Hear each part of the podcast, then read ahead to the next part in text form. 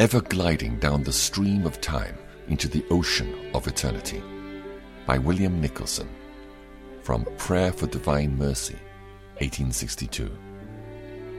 We are consumed by your anger and terrified by your indignation. You have set our iniquities before you, our secret sins in the light of your presence. Psalm 90, verse 7 and 8. Man is here recognized as a sinner in his relationship to the divine being, his creator, his benefactor, his governor and lawgiver. By his iniquities and his secret sins, he is represented as a transgressor of that law which is holy, just, and good. Man has resisted God's authority, despised his counsels, and followed the devices of his own corrupt heart. Having acted thus, he is exposed to the divine displeasure and to the penalty denounced against rebellious men.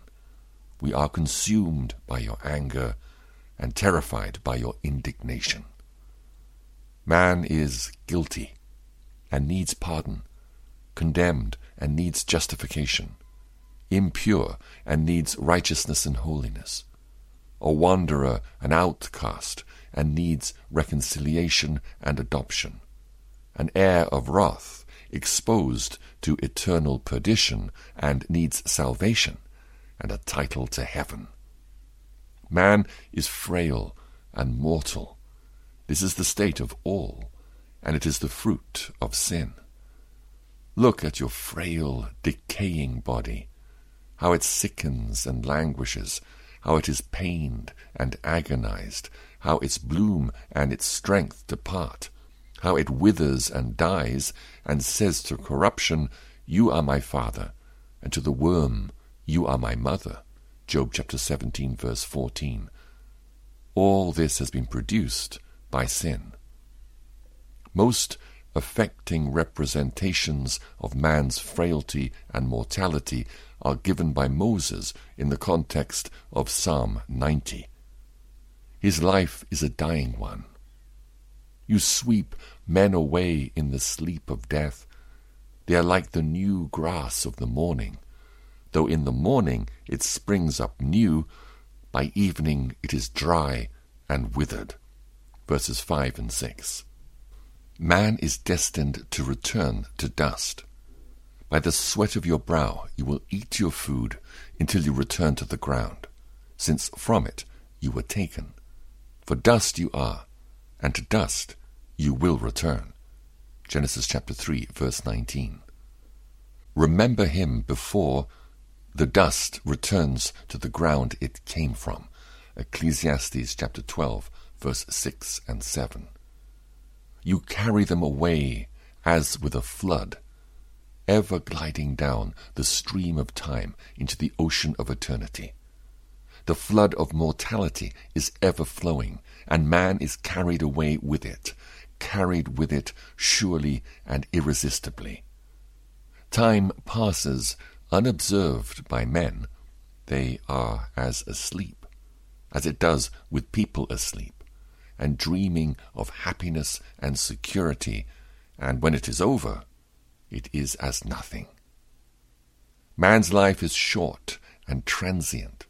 The length of our days is seventy years or eighty if we have the strength, yet their span is but trouble and sorrow, for they quickly pass, and we fly away.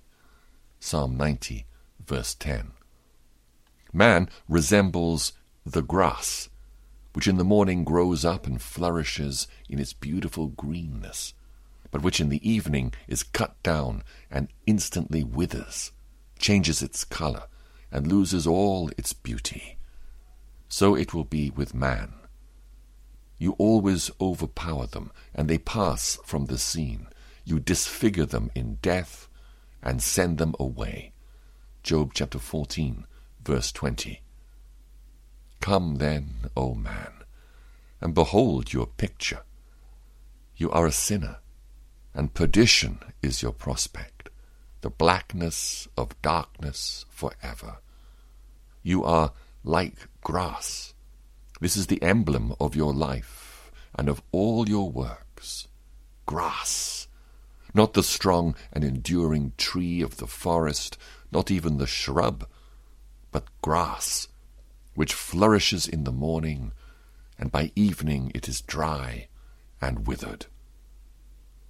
All the glory of man, all that beautifies and adorns his life, all that is beauty to the eye or gives pleasure to the senses, is still more frail, does not endure the life of the short lived plant which arrays itself in its beauty. All men are like grass, and all their glory is like the flowers of the field. The grass withers, and the flowers fall. 1 Peter chapter 1, verse 24. How short lived is the glory of your physical nature. Youth, beauty, strength, intellect, energy are fast failing you. The wind of sickness or cares or toil or old age will pass over them, and they will be entirely gone.